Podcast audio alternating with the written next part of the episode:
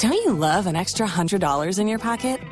Have a TurboTax expert file your taxes for you by March 31st to get $100 back instantly.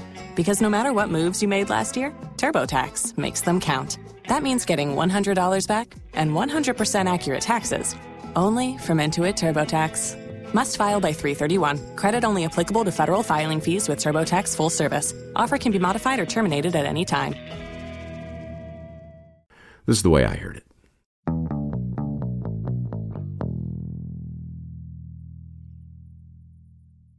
Once upon a time, when America's soundtrack was flooded with folk songs and the music of the day featured something called a melody, our country was united by a cheerful and unforgettable refrain, a joyful tune that inspired regular folks from sea to shining sea like no other melody before or since.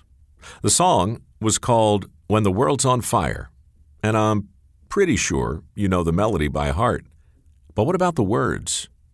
Oh, my lovin' mother, when the world's on fire, don't you want God's bosom to be your pillow? Dark lyrics for such a happy tune. So one day, a good natured man with a guitar and a smile in his eyes wrote some new words to accompany that melody. And now, that man was engulfed in flames. This time the fault was his. He had set the gas can too near to the campfire, and when it exploded with a gentle woof, the flames had leapt up like a living thing and covered his right sleeve. Seconds later, he was on the ground trying to smother the flames. He finally succeeded, but his ruined arm now hung limply at his side, blistered and useless. He would never pick up a guitar again. If you're inclined to believe in curses, the ultimate fate of this legendary musician will confirm your inclination. When he was just a boy, he watched his family's home burn to the ground. A few years later, his little sister Clara got too close to an open flame. Her clothes caught fire, killing her. Twelve years later, his mother, a loving woman who named him after an American president, descended into madness and hurled a kerosene lamp at his brother. Charlie survived, but he was burned horribly from his chin to his navel, and almost exactly 20 years after that tragedy came the worst fire of all. A short circuit in an AM radio caused a spark. The spark ignited his daughter's bed sheets while she lay sleeping. And poor little Kathy, the sweet, dancing child he called Stack of Bones, died in flames. No one can say if his dementia was preceded by that final conflagration or triggered by it, but either way, the man plagued by fire was doomed to follow his mother into the abyss of madness. When the cops found him shuffling down the highway, they didn't see the legendary musician whose songs had given hope to so many. They didn't hear the legendary voice forever linked to the common man. They just saw a 43 year old hobo, lost and dazed, and muttering the very words he had changed all those years ago. Oh, my loving mother, when the world's on fire, don't you want God's bosom to be your pillow?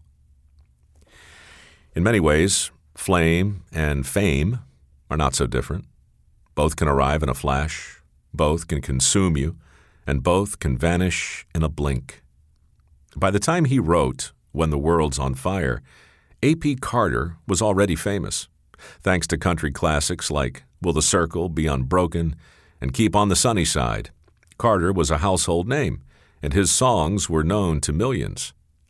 But his most famous melody endures today because a man plagued by fire changed the words he couldn't bear to sing.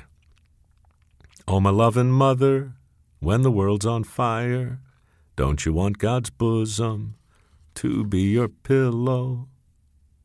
With new lyrics, A.P. Carter's original melody would catch fire like no other folk song in the history of American music. From California to the New York Island, the crowds couldn't get enough, and overnight the entire country was singing along and falling in love with the idea that this land was made for you and me. In life, there was nothing he could do to quench the flames, but with one song, he finally put the fire out. That's the legacy of the man plagued by fire.